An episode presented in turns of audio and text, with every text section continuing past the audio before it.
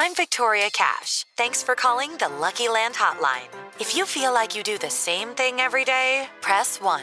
If you're ready to have some serious fun for the chance to redeem some serious prizes, press 2. We heard you loud and clear. So go to LuckyLandSlots.com right now and play over 100 social casino-style games for free. Get lucky today at LuckyLandSlots.com. Available to players in the U.S., excluding Washington and Michigan. No purchase necessary. VGW Group. Void where prohibited by law. 18 plus. Terms and conditions apply. Hello, ladies and gentlemen, boys and girls, college football fans across the nation and around the world. This is Tim May with the Tim May Podcast. And when I'm addressing college football fans, I'm addressing you today for sure because I have an interesting guest on, Dr. Darin W. White of Samford University.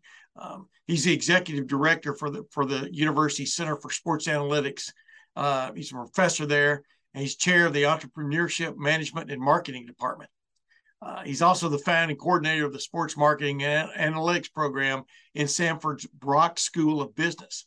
Yeah, that's a lot of titles, but this guy deserves most of them, probably all of them. he's probably laughing right now with me saying that. But uh, uh, what he and his group have put together is a poll of college football fans across the nation to determine really who has the most fans out there.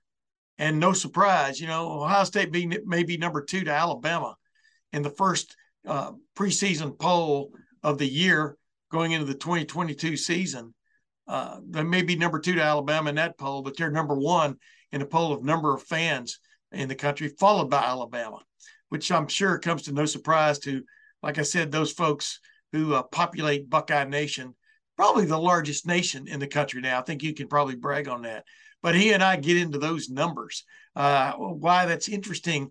Well, it's obviously it's interesting to you folks, but why it was interesting to him to kind of come up with those numbers. He grew up and is still a huge Alabama fan, but uh, he didn't let that skew um, his his deciphering of the data. And then following that, I've got a, a, nice conversation with a man that I've known for several decades. Uh, he's been working as, in essence, the high school liaison with high school coaches et cetera, for the Ohio State football program, uh, especially in the in the recruiting aspect of things. For the what the since 2015, Ed Terwilliger. Uh, before that, he was a high school coach uh, for 34 years and 35 years, including uh, the last 24 at Olentangy before taking that job with the Buckeyes in 2015. And he's continued, and he's got a lot of experience, uh, interest, some interesting stories uh, to tell about his time uh, growing up through the ranks as both a coach and then now uh, being behind the scenes with Ohio State, which has been a really intriguing kind of cap to his career. So, without further ado, let's get to my conversation with Dr. Darin White of Samford University on those, uh, in essence, stunning numbers. You'll see they, they get even more stunning as we go with some graphics involved, also, not just where Ohio State stands in the nation, but where Ohio State stands in the Big Ten, uh, it's going to open some eyes. Uh, without further ado, here's Dr. Darin White. Well, ladies and gentlemen, like I promised, I mean, this is a man who has become an expert on fandom, college football, college athletics, but mainly college football fandom across the United States. Uh, Dr. Darin White from Samford University. Thanks for joining the Tim May podcast. Oh, it's my pleasure. Just can't wait to can't wait to talk college football. Is there anything better to talk about than that, right? No, there is not. There is not. You know, and and then when you get the fan aspect of it into it, which is what really separates college football from any other sport in the world, you know, that's when it really gets cool. But I wanted to make sure people understand you've got uh, credentials here. You're the executive director for Samford University Center for Sports Analytics and the Margaret Gage Bush uh, well, my screen just went blank. It was so long. The Margaret Gage Bush Distinguished Professor. And man, I really appreciate you coming on my podcast because, like I said, you're you didn't just throw these numbers out out into in front of a fan and picked up the pieces. You guys did research on this, right? Yeah, yeah. We're uh, Samford University. Yeah, we're we're the first university in the in the world to have a center dedicated to sports analytics specifically, uh, which is really cool. You know, data has become a huge thing in sports nowadays. Not only on not only on the money ball, you know, you know, coaching side of things, but also really on the business side of things. And and this data that we collected related to, to college fandom really kind of falls into that camp. And so uh, so yeah, we do a lot of this kind of stuff. So Well, let's without further ado, though, let's get to the main reason I called you because, uh, well, it's not the main reason because I would I would have been interested, just as interested, maybe more so if Ohio State was number ten on your list of top ten college fandoms uh, across the country. But what did your what did you and your colleagues what what did your findings reveal? Yeah, so we uh, every year we do uh, we we partner with a company called SBR Net, which is a marketing research firm, and we survey thousands of people across the country, and and really just to learn about their fandom across all sports. Um, and so year after year, though, we've been doing this since 2017. We keep seeing every single year Ohio State keeps coming in year after year as the number one team in the nation in terms of number of fans. And yeah. this past uh, year, we we did the survey back in January of 2022. Uh, Ohio, we, we were estimating that Ohio State was over six million total fans, uh, you know, in the United States of America, which is again number one. Uh, number two was was my team, Alabama, and uh, but we're pretty pretty far distant. Number two, you know, we were uh, about a million and a half ish uh, behind Ohio State in terms of total fandom, and so that's uh, so yeah, it's pretty pretty cool, pretty cool data. What do you? By the way, I think if I remember correctly, uh, also you you know Michigan State, Penn State, Michigan State, and Michigan made that list also in your top seven, right? I mean, which is Big Ten teams, et, et cetera. The, oh, I'm, I'm, trying to remember the order they came in there. Do you remember? Yeah. Yeah. So, yeah. So Ohio State one, Alabama two, Penn State three, uh, then Notre Dame, and then Texas, then Michigan State. So that's one, two, three, four, uh, one, two, three, four, five. So, so Michigan State came in sixth. Yeah. Michigan was next, which is interesting. Michigan State was ahead of Michigan. Yes. And you had Georgia, and Georgia has really shot up a lot in the last few years. And then you had Florida State. That was your top 10 as of yeah, as of this year. So yeah. How much in those numbers? Obviously, Big Ten, a lot of these Big Ten schools have gargantuan alumni bases. As yeah. Ohio State calls it, you know, they call it Buckeye Nation, just right. Their alumni base plus their fandom. But uh, how much, I mean, are, are, were you surprised by what the numbers told you about, you know, about Ohio State and Alabama, or how did or did that kind of correlate with what you probably figured it would be? Yeah, it, it you know you're right. The fact that the, size of the alumni base is, is, a lot, and then also where the team is located. And, and one of the things Ohio State has going for them is the part of the country that Ohio State is in.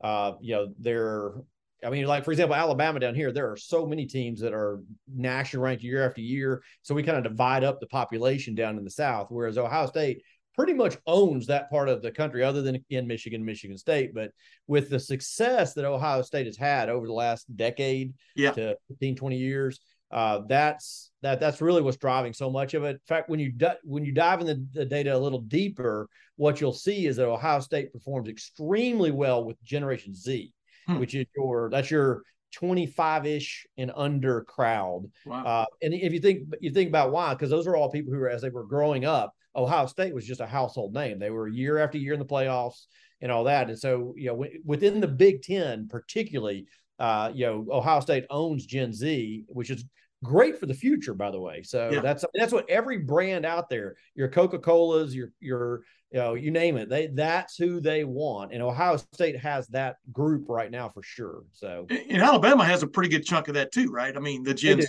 Yeah, they do yeah. because again, uh, again, same thing. They're year in year in year out. They're in the conversation, and so um, you know, so that's uh, so that's again, that's great news going forward for both of those teams. Yeah. Hey, you know, what? we were talking about a graphic you had that showed just uh, Big Ten fandom over the last several years, how it is, uh, how it, you know, showing the teams and how they've changed one way or the other. There you go. And kind of walk us through this real quickly. You show uh, Ohio State uh, just stands out for want of another term on this yeah. graphic, right? Yeah. So you can see right here. Can you see my cursor yes. right there? Yes. Yeah. So you can see this is the the red bar is 2017. Uh, the orange is 2019 and blue is 2021, which as an Alabama fan, I'm not sure why we put orange and blue next to each other, but we just did. Oh well. yeah. I'm gonna, I'm gonna have to talk to my student about that. But um, anyway, uh, and so yeah, so you can kind of see Ohio State's been up there near about six million fans total you know, for the last six years or so. But again, as a, an upward slope in terms of our curve. But if you look at yeah, our Penn State, for example, we have a, a real decline. If you look at Michigan, has really had a decline. I mean, a yeah. significant you know decline there. They were you know well over four million you know back in 20 uh, 2017, but they're now down around three million. So they've lost almost 25 percent of their fandom. And and you know again one of the reasons they just haven't been relevant you know within the national conversation and the the younger generation particularly likes to support a winner and that's uh, that's kind of how it is. Wisconsin of course had a didn't have the greatest year last year. That's part of that. Michigan State's again had a nice little incline right there. Other interesting ones is Illinois uh, and Purdue. You know, has seen some pretty good success recently, and so that's starting to pay dividends. And so one of the things you can tell is there's definitely a correlation with the number of fans you have and how well you're doing. And so, um, and so that's that's a big part of it. Hey, throw that other graphic up there too. The one that's really just jumps out at you about Ohio State, and it's largesse when it comes to the especially its brethren in the Big Ten. It's just that's just you know I think the colors really set it off, but it's just it, it it it's kind of stunning when you see it in numbers, isn't it, or in graphic form. Yeah, you're talking. Let me see if I I'll have to pull it up real quick. I think I accidentally closed it down. That's all right, man. yeah, I can get it really quickly here though. But yeah, yeah, we do. And by the way, if you want to, if, if you guys are interested in this sort of data, um, if you follow me on Twitter, we are p- constantly posting this kind of content. We've done this for for all the Power Five schools. Uh, we don't only do it for college football; we do it for NFL.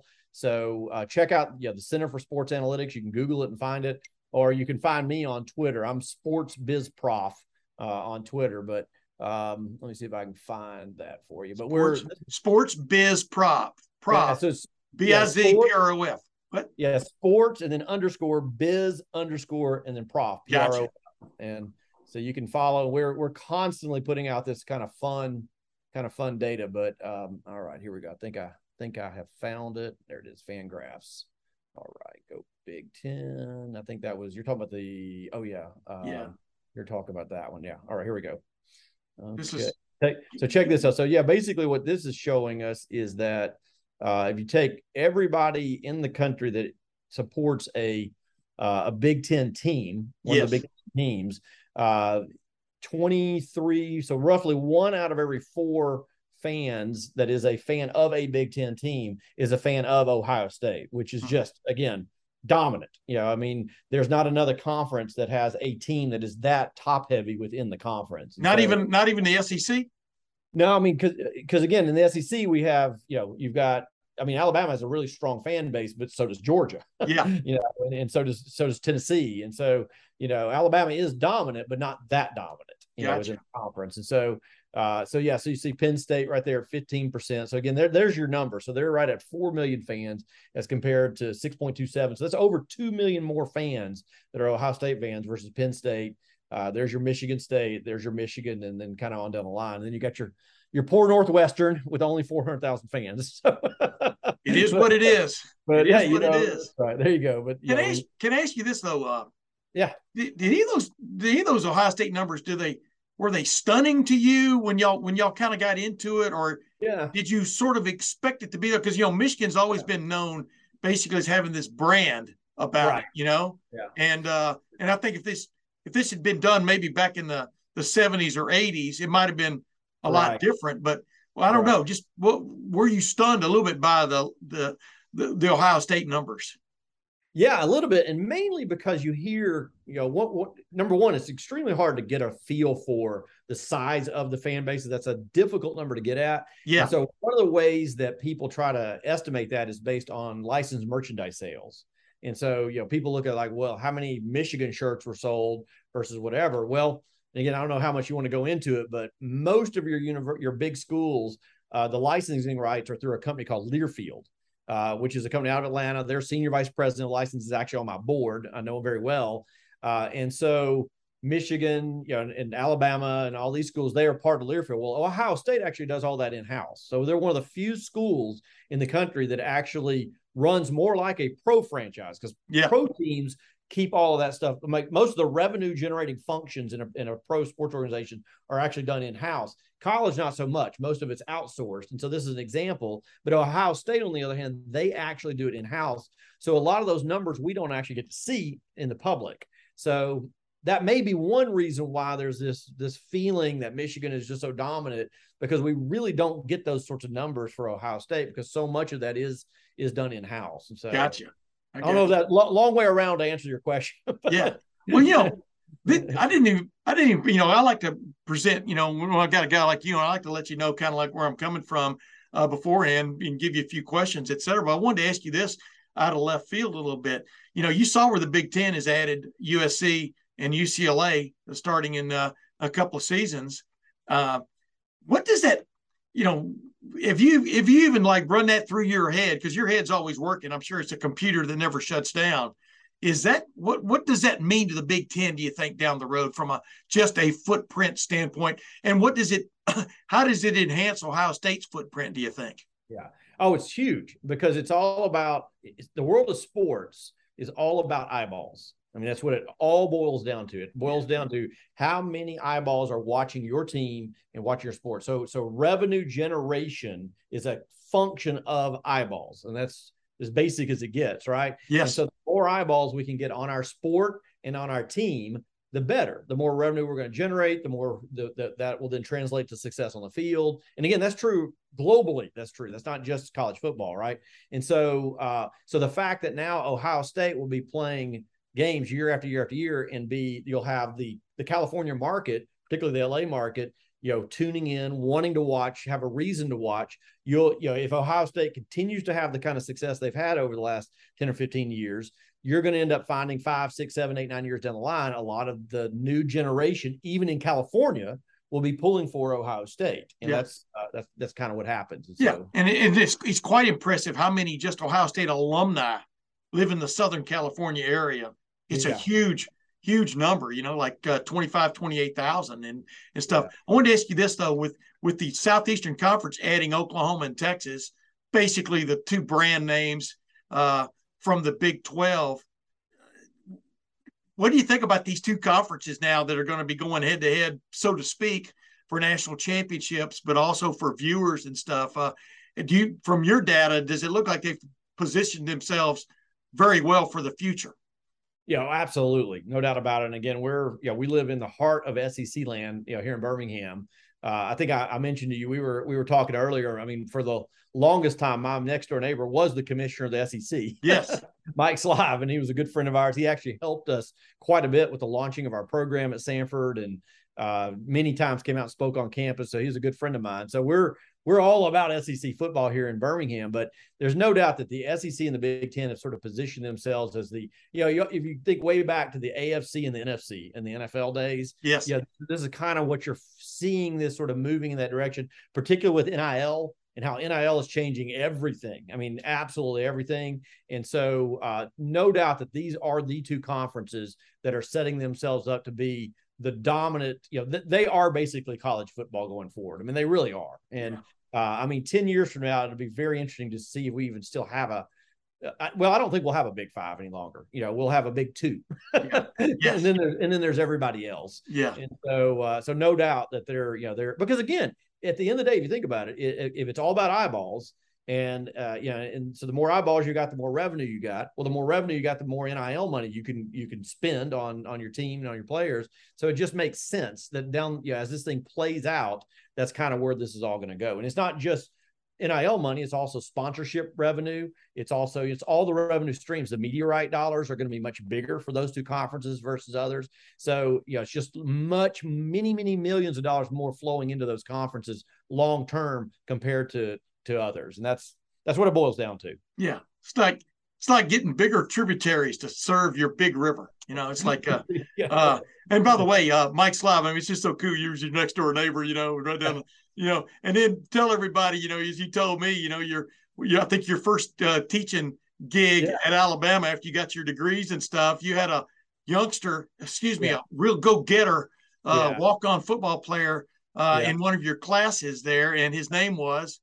yeah, yeah. His name was well, and again, I, I, yeah, I was teaching. I was really young. It was my first class ever as a marketing class I was teaching, and he sat on the back row, and I just, I, yeah, every time I go to the game, I'd look to see if uh, if we would if we could find him and or whatever. And uh, he never played. I mean, never. He was a walk on, all that. But anyway, I remember it because he had a really strange name. His first name was Dabo. So so I tell everybody, I literally I tell everybody like, you know, Dad was like a is a he's an incredible recruiter. It's like I taught him all the marketing he, he knows. So bingo, bingo.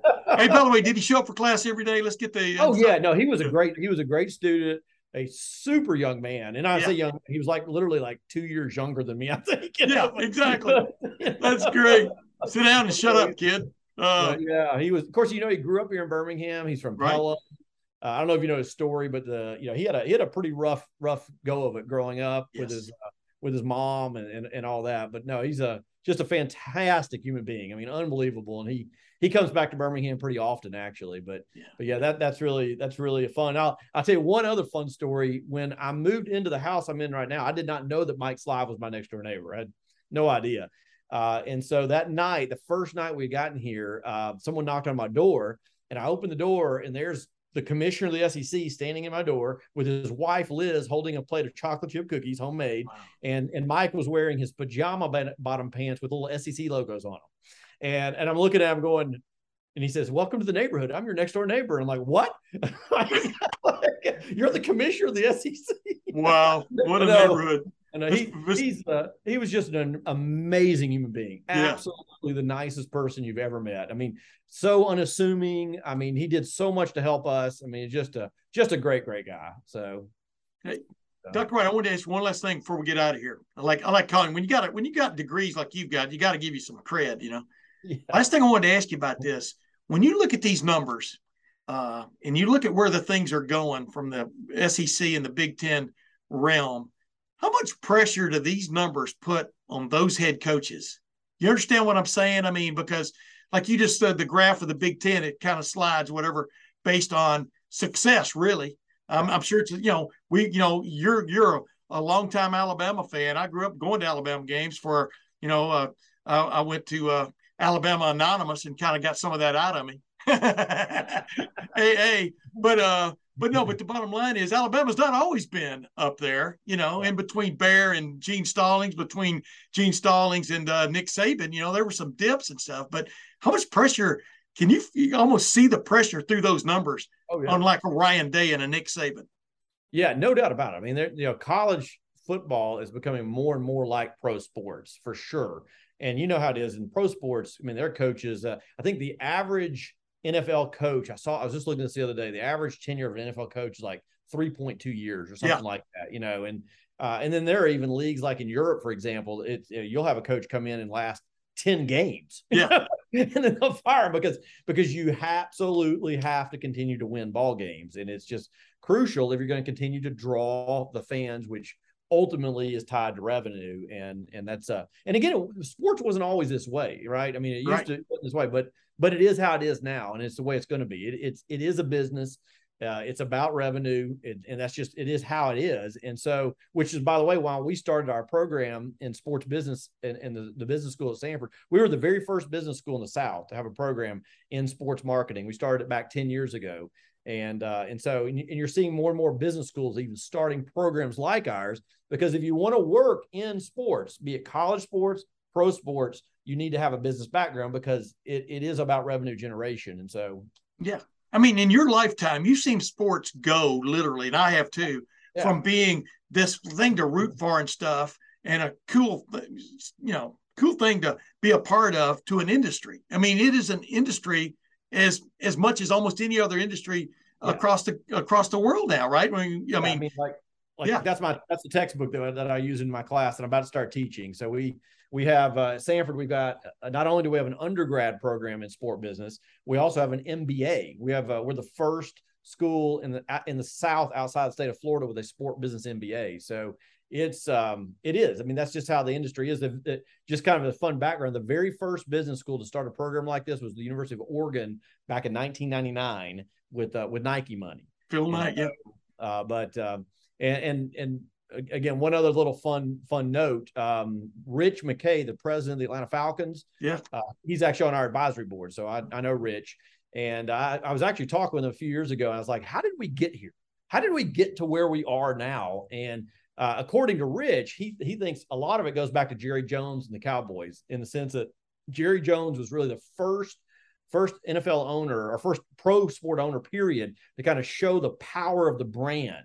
the ability to drive tremendous revenue outside of just gate revenue, right? Yeah. And and Jerry Jones did that, and when he did it, it started putting pressure on all your other NFL teams. Because back in the day, in fact, Rich used to say this back when he was uh, at uh, the Tampa Bay Bucks. He said they would get 85% of their revenue would come from the NFL just from media rights dollars. Yeah. You know, and now nowadays most NFL teams generate the vast majority of their in- income you know is, is done internally. So that then spread across all sports and now even into college sports. And so it's it's pretty amazing how this industry's changed in the last 20 years honestly. Absolutely. Hey the players are even get the even get the even getting to get a little bit of money now uh, above the table right yeah right yeah yeah and you knew you knew that was coming yeah yeah you knew that was uh, eventually going to happen so that's uh but yeah, it's a it's a it's a fun industry to be in though. And if so, if you're a you're a, high school student out there and you're trying to figure out what uh, what to go study, I mean, you ought to you ought to look for a, a, school somewhere that's got a sport business MBA or sport business undergrad program because it's a fun industry to work in. I mean, it really is. It's uh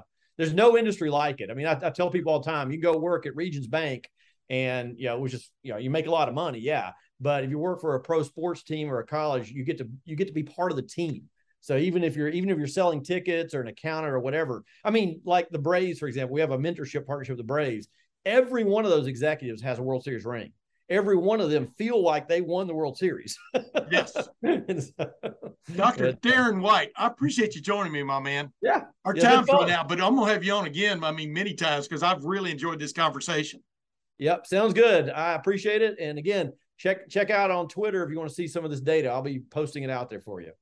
Well, I appreciate Professor White coming on with me. We're to get together a few few more times down the road because you know the more you crunch the numbers, the more crunching you want to do. And um, as, as we pointed out there near the end, you know, sports has gone from like being something you cheer for to being a major industry, not just in the United States, but around the world. But especially when it comes to major college football and of course the NFL, which dwarfs every other every other every other aspect of the industry out there. So let's move on to my conversation with Ed Terwilliger.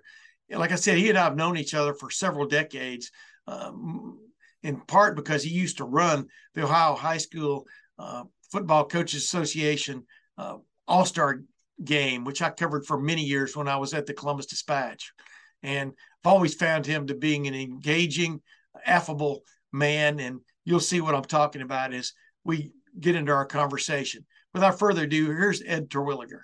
Ed Terwilliger, welcome to the Tim May podcast, man. Long time I'm trying to make this happen, and we finally hooked up. Yeah, it's uh, it's always a pleasure. I know uh, it's different to go back and think about you know 30 years ago and everybody, all of us starting out here in Central Ohio doing our thing with you know high school football and everything you you, you know you did with the dispatch and everything. So it's yeah. it's it's it's an honor to be honest with you. It's it's, it's pretty much a well, you know, I don't want to really talk about yeah. that much that much that stuff as much as I want to talk about you know your role with Ohio State, how you got into this and stuff, because we're in the bowels of the Ohio State coaching staff uh, uh, meeting room areas. And uh, but you know, you were the uh, educator of the year in the Olentangy School District back in 2006, 2007. You had a way of getting your point across, correct? Well, uh, I I think the one thing longevity helps. Uh, surrounding yourself with great people, and I think if you look at the people that have worked with me, and I don't like to use the term under me, but were assistant coaches. I mean, the Steve Hales, the Zev Schroeders, Tim Dalps, the Otterbahn. I mean, all those guys were assistants for me. So I think the same thing uh, goes in the classroom. Uh, I had one philosophy uh, when I, the, the last thing I told any of the guys that I hired was that I felt like I don't want my kid to have a bad teacher. And in the Olentangy School District, there's no reason to have a bad teacher. So I don't want any other kid to have one. So you got to do your job in the classroom first if you want to be able to yeah. to be a football coach here. Yeah, a lot of people aspire to that, but then to be recognized for it had to be a uh, thrill, right? Well, I mean, that, yeah, that had to be as good yeah. a, as big an award you've ever won. Uh, yeah, without a doubt. No, you know, other than having your kids born, you know, that's that's that's probably, you know, right there with it. So I, I can't lie, and they knew before I did too. So that would that, that made it even you know better when they all knew. But showed up yeah, at the, at the ceremony. well, let's jump into that. I mean, you know, uh, you were an established, really well respected high school football coach in Central Ohio and stuff. Uh, you, you, produced, helped produce Joshua Perry. Yeah. You you did, you know, you right, were the only yeah. one responsible, yeah. so to speak. His mom and dad had a little bit to do with that. But uh, but when you got a chance, uh, an offer from Ohio State to come and just be Well, part I- of the mix here in whatever form or fashion. Uh, how, how did that strike you? I guess. Well, I think a lot of things fell into place. Uh, you know, timing's everything. I was fortunate enough to, to be where I was at for a, a, long period of time with a lot of great people, and we had a lot of good players. And you know, we had most people don't realize we had over hundred players uh, in my career go to play college football at Olentangy. So you know, Joshua obviously everybody knows, and he's still making a name for himself in in your industry. yeah. But um, you know, the you know we had five kids go to the league. You know, and Yeah. and that's that's that's pretty that's pretty good. So you know, you got some pretty good players, and you know Kenny Onaniki and Josh, and uh, you know they're they're just some really good people. And Zach Caron's a kid that most people don't know about. He's probably had the most he played like five years in the league. You know, so it, Yeah. uh, it, it was it was all good. Uh, but timing, uh, I felt like the program was at a, a good position. I think everybody that goes into it say they'd like to leave it better than when they found it. I, I don't know how bad it was when I found it, so it was not a big deal. We just I just felt like at that point we had great numbers. We had a full staff of educators, and uh, we just come off a, a regional playoff loss to, to Hilliard Davidson, you know, and uh, and I, I just felt like at that point it was it was time. Uh, uh, I didn't want to be the guy to hang on, and I wanted everybody to say, you know, you, respect. I think is, is a big word you use, and, and uh, I, the other thing that got me is I actually got had been offered a couple positions, not at Ohio State, but with other universities. You know, you got Yeah. to know a lot of the coaches, and so I started thinking about what I wanted to do to life after being a head coach in football. Uh, recruiting was always important to me. All right, and I didn't care whether it was going to be a, a junior college kids that went to California or Joshua who ended up at Ohio State. Uh, really, because I would not be here if it wasn't for my head football coach in, in high school. I'm a Nelsonville York graduate. Dave Boston is a Hall of Fame coach. Uh, you know, back in our day, you know, it wasn't like recruiting is now, and you had to try to find, you know, a niche, and, and I had no idea. I mean, first person in my family to ever go to college. So, you know, he, he got me where I was at, and, and it, it, that was allowed me to be, end up be, becoming a teacher in a, in a high school football. yeah. Where'd you end up going to college? OU. I was at a, high, the the Ohio University. The Ohio you, you University, know, yeah. not not the Yeah. OU out in Norman. So Yeah. uh, Yeah. but uh, it, it was great, and those those things always play into. It would be remiss for me not to to let everybody know. You know, Dave Boston was a Hall of Fame coach. All right, Ed Bola and Paul Culver are the two guys I started with. They're both in the Hall of Fame at at Ohio High School. And, uh, and Vern Long at Westlake and Tom McDonald. So every, everybody that I was under Yeah. was a, a phenomenal coach, all different. Uh, you learned everything in a different manner, and then basically, when I got my opportunity, uh, I wanted to take what I felt were all the positive things that they incorporated, and then of course put my own niche to some of the things. I'm like, there's no way I'm ever going to do that. Right? Yeah. You know, Yeah, cause, sure. 'cause I'm not that Sure. you know that kind of person. So, Yeah. but then when I got to, I I also was one of those dummies that said, um, "Don't complain about a problem, jump in and try to fix it." So I got involved with the Ohio High School Coaches Association. So I was an officer for 16 years, and that through those 16 years, I ended up going into the presidency, which is a four year. And I always joke, I said, Coach Meyer hired me. He really didn't want me. He really wanted my cell phone. You know, Yes. with Oh, yeah. 716 high school football coaches, cell Yeah. numbers in it, that just in the state of Ohio. Method to the madness. Is what you're Exactly. So Yeah. he, you know the psychology part of it. But so. but that says something about what Urban thought about recruiting, right? I mean, uh, I mean, they asked. I mean, what he thought about Making those links, etc. Well, I think recruiting, recruiting, recruiting. is, You know, that's Yeah, the, the name it. of the game. You know. Yeah. You know, we all know that the better players you have, the better coach you are, and that's that's you know, and then then the better players, the better coach, the better program. The Yeah. better program, the better you know. You just you multiply it, but it all starts with who you bring into your locker room and the culture within your locker room. And let's just get into this real quick. I mean, uh, you know, you brought in and uh, Ohio State, and are, are you wondering what really your role was going to be, or was it kind of defined once you when No, you know when you got uh, it was a process, and, and quite honestly, uh, I think Mark Pantoni, I, I, I owe a great deal to because Mark, Mark was instrumental in, uh, you know, I came in here uh, with the idea. It's like, look, whatever, what can I do?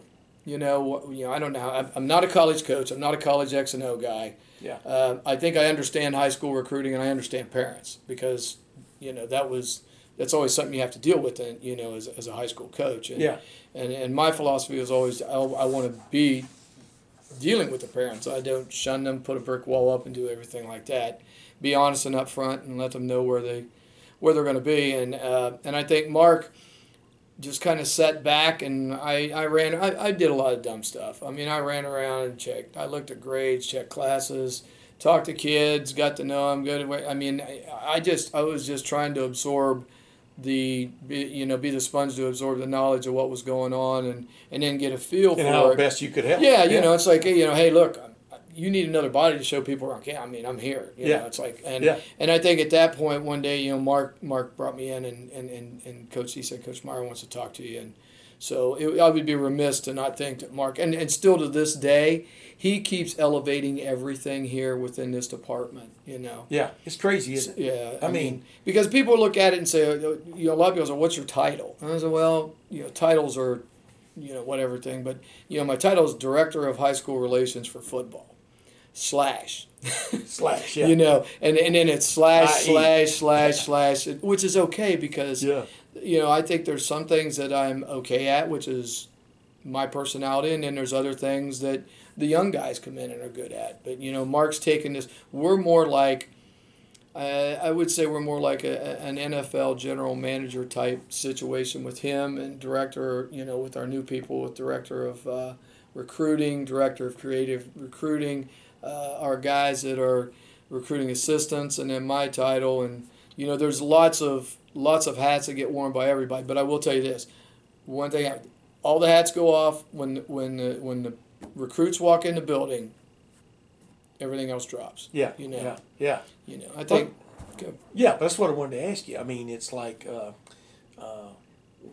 I don't know. What did you learn immediately about this place once you were on the inside? You understand what I'm saying? Mm-hmm. As a high school coach, yeah, you could come and visit. You could, you know, Josh Perry was getting recruited. Oh, yeah. You could be around. But what was it that you learned about just the Ohio State football program from the inside without giving away secrets? Yeah, but- it's not. I don't think there's. It's not a secret. Take care of detail. Yeah. Very. De- take care of detail. Which matched what you were all about to begin with, right? Well, hopefully, and Yeah. even then, I got you know you you became more obsessed with it. You know. Yeah. Uh, you know, my probably the I'm I'm much better at picking a phone up and calling to talk to mom and dad than I am in texting and you know all the social media stuff and things like that. Uh, so I think you got to play to your strengths. Yeah. And and, and that was the one thing. Um, uh, is a little bit different than the others. You know, a lot of guys were doing using technology and recruiting and everything, but eventually, as you want to, somebody's going to walk through the door, yeah. And when they walk through the door, I, you know, that's that's game on. Yeah. And and, and I, I, I I'm not gonna lie, I like that. You know, I like that part. And it, and that's what's got me about you guys from a recruiting standpoint. I'm talking about you guys, Ohio Yeah. State, uh, under Mark Pantoni especially.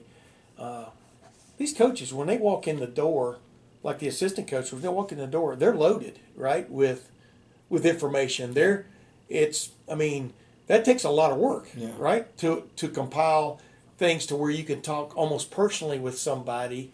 As opposed to getting to know them, if you understand what I'm saying. Correct. In other words, you already know this guy walking in. Right. Your big deal is for them to get to know you. I'm talking about the coaches, et cetera. But a lot of you guys in the support area of the recruiting aspect, y'all are involved in that, right? I Well, mean, that's what that's what we all do. Yeah. And, and I think that's probably the biggest change is you know in our age group, you know we could go all the way back to VCRs, you know, DVDs. Oh, yeah. You know the whole bit and everything. Now, the information overload is out there all over the place. But you know, Coach Day is Coach Day is a phenomenal manager. All right. He knows he, he has a plan. He knows what his plan is, and you know he lets everybody know exactly what that is and what's what your expectations are. yeah, And and once again, uh, you know I know a lot of the, a lot of coaches want to X and O and draw, and I mean I used to have guys on my staff like that, and I'm like, you know, you guys can go draw all you want. I said I worry about whether he's going to pass science and be eligible. yeah, All right. And, and, and coach Day's like you know, recruiting is it you know you have you have to recruit your, your position and your area and, and make sure that you're involved with everybody How glad are you that you made this move? Meaning, you know, you could go through your life, you know, wondering about things. You know what I mean? About how does it really work? I mean, you think you know, but do you really know? You know, what I mean, I mean, how? I guess thankful are you that, that as you look back on it, that you made this move that, that many years ago? Uh, yeah, I'm very blessed, you know, uh, and I, I, I think that I want to pay forward, and I think that's something that I've always wanted. I've always wanted to be able to do is make sure that you know what I do is going whether you know I'm here one year, two years, whatever. You know that the players that come through the door, and the parents that are coming there, you had something to do with getting good people in and keeping the, and keeping it. You want to be better, and you want to be successful in in the, in the team mode. Yeah. You know. Yeah. And it's not a you know. I, you, you just don't want to be about me. It's, it's, it's not about me. And I, but as far as uh, being fortunate enough to be in a position, uh, and I think a lot of times there's a lot of people along the way that helps you. I mean, I, I, wouldn't have been here if someone would have said, "Hey, Ed, you need to get involved with the coach association." And then once I was involved with the coaches association, it's like, "Hey, you need to do this." You know, I, I, I ran the North South game, so I, Yeah. you know, I, I did different things uh, politically, and in doing so, you got to meet so many people outside the area. The other thing most people realize is how fortunate I was to be in the OCC. You know, I you know when when I started Olentangy, I mean, you know, we were a little BAC team playing out in Licking County all the time, and you know, we got to move into the into the OCC, which is what we wanted because we knew we were going to grow, and, and I wanted it too. I just I just didn't expect to be a Division three school that got thrown in with Arlington and Davidson and Reynoldsburg and. You know, you, you went The big boys. You went from playing, you know, uh, a few teams over in Licking County that are your size because they're great fun. I mean, Randy Boffin has a good program as anybody at Licking Yeah, Valley, but yeah. you know. But uh, but then all of a sudden you got seven D one schools on it, you know, with two platoon staffs and Yeah. and you went okay, Yeah. Here we go. yeah, it's just, you know you know win enough to keep your job. That's it. What, what is what is something from your from your high school football coaching background Yeah. That you apply? You think every day at, in your work here in this support staff of the recruiting juggernaut that is Ohio State. if there's anything that I bring to the table, because I'm not going to even touch, I'm not going to touch the technology part and the way that the world. If there's anything, it's the fact that as a high school teacher, I mean teacher coach, I dealt with parents. You know, so and and, Yeah. and in my field, I dealt with a lot of parents that had been beaten up since elementary school, and by the time they got to high school, they were just so communicating with adults and the parents because the kids don't know the questions to ask.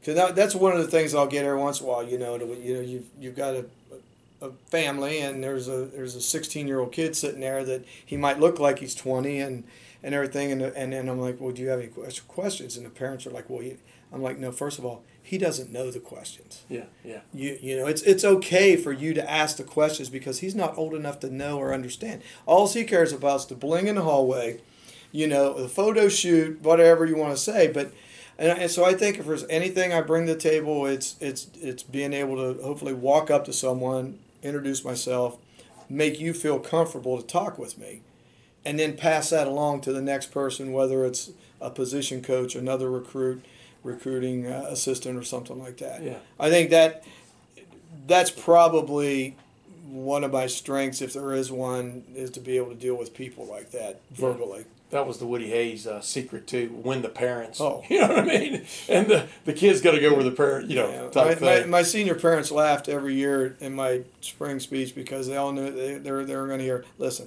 I know that every dad in here can do, they know more football than I do, and they can grill better than I can. Their third down calls are on but, point. but you know are- what? Yeah. But as as long as all you moms are happy, I'm happy because Yeah. all you know you're going to control. You know, uh, but that's just the way it is. Do you feel like that you're in the midst of one of the great programs ever? I mean, when you look at college football right now, Right. I mean, and, and what a great time to be Yeah. start in it and now to where it's going. Right. You know, first of all, Gene Smith had a great vision and put himself where he knew he could be in that vision and and for us to know, you know, the, the changing of the conferences, the NIL stuff and, and where football's going. But when you talk about a great, I'm, we were talking the other day with people, and they're like, "Well, you know, we know what we know. We're supposed to win every game." Yeah. Ryan Day's Ryan Day is awesome by the way. He never denies it. Our players know it. It's out. It's on the table. Nothing's transparent here, right? yes, So, you know, we go what you know. Four years ago, we you know we know we're supposed to be team up north, win the conference, and win the national championship. So it's like you know, what four years ago we beat team up north, win the conference, go out, win the Rose Bowl, come back. Oh, you guys are twelve and one. Yeah. You know, then next year you beat team up north, win the conference. You know, go out to the Cotton Bowl, beat USC in the Cotton Bowl. You come back, oh, you guys are 12-1. Okay, next year, okay, now we we beat team up north, to win the conference, get it in the Final Four, beat Clemson. All right, we lost the national champ. Yeah. Not not a bad year. Not a bad year yeah, by any stretch. yeah, but you know, and then you do that again the next year, and, the expectations are are there, That's and we know yeah. that it's it's it's a tremendous program. There's, there's very few programs in the country right now that can legitimately say they have a, a real shot at being in the Final Four. Hopefully, soon to be the eight or twelve or whatever it's going to be, because it's going to have to change with Yeah. the way the conferences are changing, which will allow better games for across the country. But you know, obviously, how- you know, how does Nick Saban wake up every day and you, everybody tells him you're, you know, this and this and this, and you know, and I was fortunate. I I actually got to know, you know, Nick when you know I worked his camp when he was at Michigan State, and you know, there's just different some of the guys that were with him and all that, and you know, but even driving in this morning, guess what was on the radio? It was the national. You know how good is Bama, Yeah, and and then, and then there's everybody else. They've won. They Yeah. you know because they were talking about the Heisman. You know you know that until what was it? He got there. what Was it Mark Ingram. Ingram first part? Yeah. No one had won the Heisman Trophy at Bama until Ingram, I grew up an Alabama fan. and now and now they've won five. I grew up an Alabama fan. I think it's quite fitting that Yeah. the, uh, you know, Joe Namath. I watched him play on two good knees.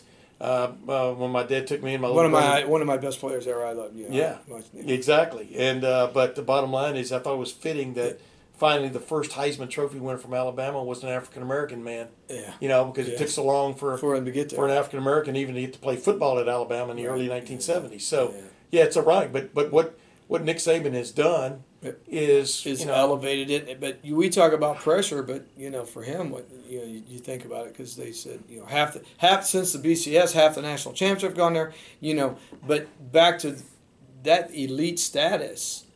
You know, uh, you know, Dabo obviously has done it, won a couple conference, you know, won a couple national championships, and you know, uh, you know, it was what Luke did last year was you know phenomenal because uh, you know now now Cincinnati is, is Cincinnati. You know, Yeah. they're, they're not going to go away. yeah. You know, I like That's not where you said happen. that. Cincinnati is Cincinnati. Yeah, and they're not going to go away. But Chili's gonna stay chilly. There you go. You know, by the way, you know the head strength coach at Cincinnati Who? is Brady Collins. Oh, yeah, he was, yeah. co- he was, Yeah. you know, he was Yeah. an Olentangy uh, captain with my son Andrew, who's the DFO at Toledo. Exactly. You know, Yeah. so, you know, the tentacles. yeah, those, yeah, they, you know what those guys do? They text each other all the time. Back, you know, they're like, you know, Yeah. so it's, We're doing this. What yeah, are you doing? Yeah, That's what I wanted to ask you. You know, as much as you're involved in day to day here and during the season, you know, we see you around a lot when we're allowed around. Yeah, But uh, but but literally, you know, this group here that you're associated with, you're you're already trying to build win games in 2025 and 2026. yeah, yeah. I mean, the recruiting, that's what gets me, and I don't think most people understand it. It literally never stops. No. Jim Tressel had that great line, you know, that uh, recruiting is like shaving. You miss one day and you look like a bum. Yep. You know, I, you know, And obviously that- I have a beard, but my You know. point is that how, how do y'all keep up that relentless effort? I mean, well, what I- the secret there? Once again, it starts with Ryan. You know, as soon as you start to, you know, become decompressed or whatever, it's like, boom, you know, he, he something he brings something to the table that you Yeah. you want to step, and I think you want to you, you want to be successful. You want to make him successful. You know, I want Mark Pantoni to be successful. I mean, I don't care what anybody says. You know, Yeah. you know, as soon as Mark sees a, a law that everybody's tired, the drain of the month of June, you know, boom, you know, he comes in and, and, and you get fired up again. It's like, look, we, you know, he knows when to push the button for you not to, yeah, coast. yes. Yeah. That's not what we're Yeah. about. Yeah. You know, you know we, we, you go hard until the end and, you know, then, and, and I think you, the more you surround yourself with people that want to be like that and, uh, gosh knows I don't want to be the guy that slow slows everybody down. You know. That, Yeah, you know, exactly. that would- But from the outside looking in, and then you get here, is it more intense than you thought it was from the outside looking in? Mm. Because, you know, programs like Ohio State and Alabama, you know, there's only a few now. I'm not going to name that other mm. program because they don't make it look easy anymore. but, mm. but they almost make it look easy, too easy, when in fact you know it's not. It's you know, it's like there's one thing about climbing Mount Everest. Yeah. It's another thing about living on Mount You Everest. You lived in a state that, that you know, Exactly. a lot, a lot of guys didn't. Alabama a lot, and a lot of guys man. wanted. A lot of guys want to get rid of Yeah. the guy over in Texas. That Yeah. uh, probably about five years after, wish they had never done that. exactly. You know, but that's because, my point. You know, it's easy. it's easy to go like that. But you but the intensity is ridiculous. Isn't it? I mean, so, uh, you know, and like we were talking about a while ago, how, do, how does it like every day? The, does Ryan keep things on a pretty much an even keel? I mean, how would you explain? What? even keel's not the right term. I, I, and he reads the room. Yeah, No, he's very he's, he's a very astute, very astute at knowing, you know, when to push buttons and what to do and everything. But the, the probably like any you know great you know, he you know he lays out the game plan. You Yeah. know where you stand. yeah, You know, do your job. You know. Yeah. And, you know that's that's that's nothing that you know whatever your job is, just do it. Do it Yeah. the best you can. Be the best you know. slackers um, aren't Fight. allowed. You know, we- you there know, are no slackers. No, no. You fight to be the best you can every day, the best of yourself, and that that's something that's ingrained in us. I think you know. Yeah. You know, Ed Ed Terwilliger. You know, I, I know there's certain things I can't do, but some things I need to do. I got to fight to be. I got to do it as well as I can. You Yeah. know, and that's that's the same whether it's you know a position coach or a, you know, and it's everyone here. You know. Yeah. And uh, and I think that's something that, you know, the the the, the ability to be successful go with the demands of what you know you, you, you you build a foundation and you keep going up you know. Yeah. you put in a poor foundation love our locker room love our culture um, you know I, I know people hear those terms and they think oh yeah right and everything but it's it's, it's real you know it's real. Last thing, yeah uh, current class accepted. You know, while y'all are going after the 2023 class right and now. 24s Yeah, and 24s, but yeah, and 25s. Yeah, Yeah, yeah. people keeping up. Uh, catch up if you want to keep up. Uh, give me, you know, from from the inside, give me a player over the last four years, recruiting wise, five years, Mm-hmm. since you've been around, especially, uh, that when y'all got that yes, when y'all got that Oh. affirmative, what? Give me, give me when it. I mean, where it was definitely a celebration. Nah, you know what? That's a. I don't think that's fair to put that on one person, because I'll be honest with you. A lot of you know, a lot of times we got uh, a three star, Yeah. or another guy that that you were just as excited as you know Yeah, as as getting you know Dylan in the, the 24 class is what I, you know or anything. Yeah. I mean, I think you know it's not a fair comparison. Yeah. Sometimes getting that three or four star early in the class Oh. submit puts a foundation down Correct, there yes. that you can't dispute and that guy kid more often than not ends up being a pretty good football player. Right. But the guys that string it out are the ones that get a lot of the mm-hmm. headlines Right. because mm-hmm. what else you got to report on, right? Yeah, I know, and it's you know that's. But I, I just think that's it, it's not fair to put the pressure on a kid like that. Yeah.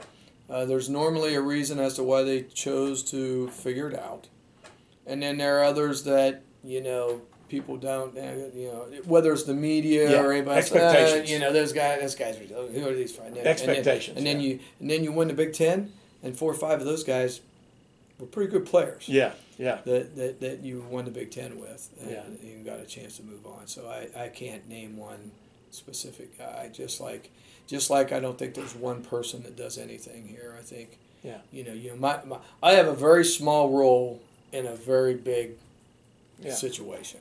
Yeah. But You there are so many guys now, Ed, that get into the profession, even the college coaching profession, that never spent time at the high school level Right. and stuff. What did they miss, do you think, more than anything else? What what what did they miss? Well, uh, first of all, I think you you know lay a piece of paper down on, on the table and put all the positions and everything in there and, and fill and fill it out for a practice schedule. Yeah. All right, you know, it's not drawing up the X's and O's. So you know, you I think when you, when you talk about ground up, I mean, when, when you're the HC, I mean, you're you you guys you got to tell you this is what we're doing. Yeah. And then, you know, it's the offensive line, it's a running back, it's a quarterback, it's a receiver, it's a tight end. Boom. Okay, it's one play, it's one you know, do practice schedule, periods, everything, and then you know I think that, and then the teaching part. You know, there's tremendous teaching that goes on and a lot of our the, the coaches, you know, they come up just a different background. They came up as a as a player, uh, an intern, uh, a GA, uh, position coach. You know, from a GA to a position coach at, at a smaller school, and they, and they grow that way. Yeah. I think as in, in in high school, you look at middle school kids, and you know Project. well, and you have to you, you you do that, but you're you know you got guys on your staff that are single, no kids, you know, not married, and they're like, oh, these terrible, these terrible. Like, no, no, no, just take time out. Perfect example. I got to tell you, Kyle Takovitz. Most people know, you know, Kyle Takovitz was a tight end in seventh grade and eighth grade, and he was a ninth string tight end as a as a freshman. And I took Y'all had that many tight ends? Oh yeah, Wow. because oh, as a freshman, yeah, T- because you don't want TEU. we only had three linemen because every dad of the of the linemen told their kid to go to tight end Yes, on exactly. the first day, right? Touch so, the ball, kid. So I got nine of you. So, anyways, long story short, I moved. So I moved. I said, Kyle, you're going to be an offensive player. All right. Yeah. I'm. We won't even talk about the language used or Yes, whatever. with- You know, yeah. But you're and Kyle ended up being uh, a two-time captain of Cincinnati. Played for the Bengals for two years. All right, has got had his degree in three. Uh, is with Worthington Industries now in, in, in Columbus after traveling around the country, you know, with them, and uh, you know, just just couldn't couldn't have, be a better person. And the best part about him, he married an All-American tennis player from Ohio State. So I'm like, Tal, you are now the second best athlete in your family, you know. So, yeah. but that's just a, you know, That's what's that's cool. a difference about you know in, in eighth grade. Yeah. Kevin Schmidt stood up in seventh grade health class and this six foot one, 159 pound beanpole and says, "I'm going to go to Duke and play football." Everybody in the room laughs. Guess what? He's a Duke graduate. He, you know, he left Olentangy, he went down there, got a degree. He went in as an outside back, linebacker and ended up playing center. Yeah. Yeah. So, yeah. you know, But that's what's the cool part is to have, in one form or fashion, an impact on yeah. young guy, young. Yeah. Now the difference men's here, lives, the right? difference here is is you know we were, we couldn't recruit because we weren't a parochial school, so we couldn't go out and do that. Yeah, You know, yeah. you know within your diocese and you know, Yeah. but uh, you had to. You know, you play the cards you're dealt. Uh, you learn to be a really good. You had to develop skill. Yeah. And the, difference here is you can't. We can't take. Ten guys in a class that are four year projects. Yes. Exactly. No. Exactly. and that's that's being truthful. You Yeah. know, we want we want players, but the way the programs are in the country now, those kids are developed. You're a Texas guy, you know. You go to Texas, that kid's been in a in a program for four years. He's had nutrition, he's had lifting. He's had, now the problem is he better be good enough to play for you because you don't know how much better he's going to get. Yeah, that's the point. You know, yeah, that's so, what's interesting. I mean, know, and- I mean, when you're when you're looking at kids that are freshmen and sophomores in high school, and you're staking sort of your future on, Oh. they're going to continue to get better. Exactly. That's that's that's tough. I would Yeah. think, right? Then Yeah. that's that's the art of this, Yes. right? Of what you guys do here. That's here. You have to, you know, you fill your, and everybody says you fill, you got to fill your roster. Sometimes it's a, you know, use use uh, running back for you know if there's four really good running backs in the state, well, guess what? We're not taking, you know, why don't you recruit my kid? Well, we can't take. We may be only we may only have one scholarship for a running back. Yes. Yeah. You know, so you you know you you got to play your roll, exactly Roll the roll dice. the dice and make you know. But you better know what you're doing, and you better be an evaluator. And Tony Alford does a great job with that. Yeah, You know, that yeah. that running back spot's become a lot like the quarterback spot. you Oh know. yeah. You know, crazy. you, you take the number one guy, and, you know, you, you, yeah. How many how many quarterbacks do you think you can get that are five stars to go to one school? Yeah, I know. But see, I just think this is a this is an interesting time in Ohio State history. You look at the quarterback room a year ago. You look at it now. We're not going to get into all that because Yeah, because- we promised not to do that. But it is amazing how this program is now attracting quarterbacks, big time quarterbacks, receivers, and running backs. Where's it start? Yeah, exactly. I mean, where's the the proof is in the pudding. Uh, Ryan Day, et cetera, and, uh, And, it's know, amazing how it's just. You know, I watched it right before my eyes because I was here. I was living up here when Woody Yeah. was still the head coach Yeah. And three yards a cloud of dust, and the, the talent that he did not exploit offensively. Well- you know, it's it's crazy now to see Ohio State lead the nation in total offense, and I thought was sort of average as a running team last year, but Mm-hmm. Yeah. still led the nation in total offense. This is some of the most Well, exciting football you'll ever see. You have to also remember it would be terrible for this not to, you know, when we talk about the, the program, the recruiting thing, would not to be include Coach Mick. Oh yeah. Oh yeah. Know, because you know if you'd have been out there, I mean, our guys today, I'm out there, you know, right before you we, we were finishing up our workout and everything. But you know, with what Coach Mick does with our strength and conditioning program and the and the people he brings in.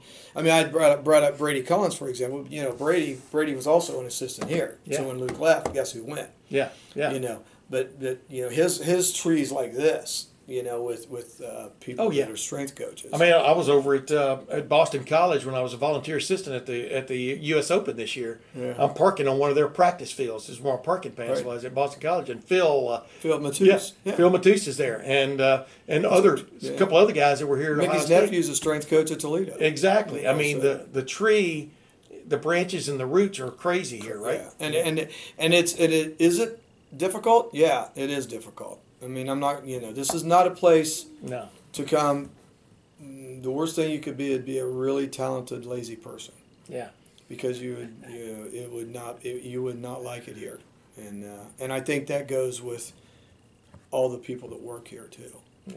You know, um, I just hope I bring enough to the plate. Yeah, I'm just glad I got to talk to you about it, just because I just wanted to get a little more in, the insight with you, Yeah. and I appreciate you talking with me because you're a guy that was a well-respected high school football coach Well, who's had so, a chance you to get in on the inside here Yeah. and and just watch, you know, watch watch how things, watch how the stew is cooked. You know what I mean? Because it's an ever boiling pot, right? You know, one of the most difficult things for me, Tim, is I have a, obviously I have a lot of friends in the coaching profession. I said, and the guys are like, "Well, what, what's your job?" I'm like, you know, it's it's it's really difficult to to, define to yeah yeah. It's like I you know because the, we haven't even gotten into anything your after. job. You know? I think your job is best defined by three words: whatever it takes.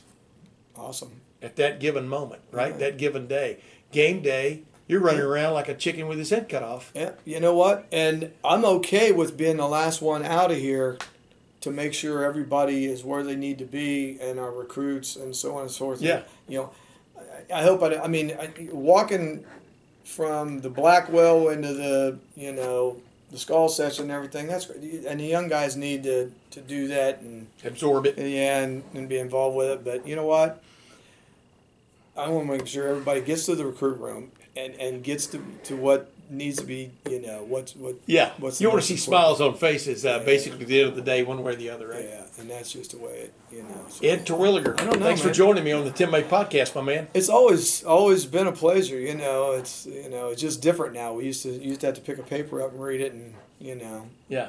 now Yeah. you, now these no one no someone will probably I don't even know how you listen to this thing. I, Yeah. you know. Well, it's just uh, you know, I mean, we're still recording here, as you well know, but the, but the other point is, it's like a, a podcast, and and then you know at LettermenRow.com, I'm I'm semi-retired, but now they've pulled me back in to do a little bit more this year and stuff. And, So uh, should I bring up I'm the sort of- fact that you were doing your Lettermen Row stuff? You know, you know, twenty five minutes into the, Yeah. you know, Yeah. So we'll say that. Hey, that's- the- that's why we cut this short, folks. Yeah, yeah. so the Hey. guy, the guy who told you he was going to keep you for five minutes, uh, Yes, that's I'm like you, man. I got demands on my time. yeah, that's Ed Terwilliger, appreciate it. awesome. Thanks to Professor Darin White of Samford University, and of course to Ed Terwilliger, a man I see almost every other day during uh, football season because he's around the Woody Hayes Athletic Center facility, um, helping do whatever he can to help make the Buckeyes a better team tomorrow than they were today. You know, and uh, really enjoyed my conversation with him, especially. But uh, until next week, ladies and gentlemen, this is Tim May for the Tim May Podcast. We'll see you then. Hello, it is Ryan, and I was on a flight the other day playing one of my favorite social spin slot games on chumbacasino.com. I looked over the person sitting next to me, and you know what they were doing? They were also playing Chumba Casino. Coincidence? I think not. Everybody's loving having fun with it. Chumba Casino is home to hundreds of casino style games that you can play for free anytime, anywhere, even at 30,000 feet. So sign up now at chumbacasino.com to claim your free welcome bonus. That's chumbacasino.com and live the Chumba life. No purchase necessary. Group. Void prohibited by law. See terms and conditions. 18 plus.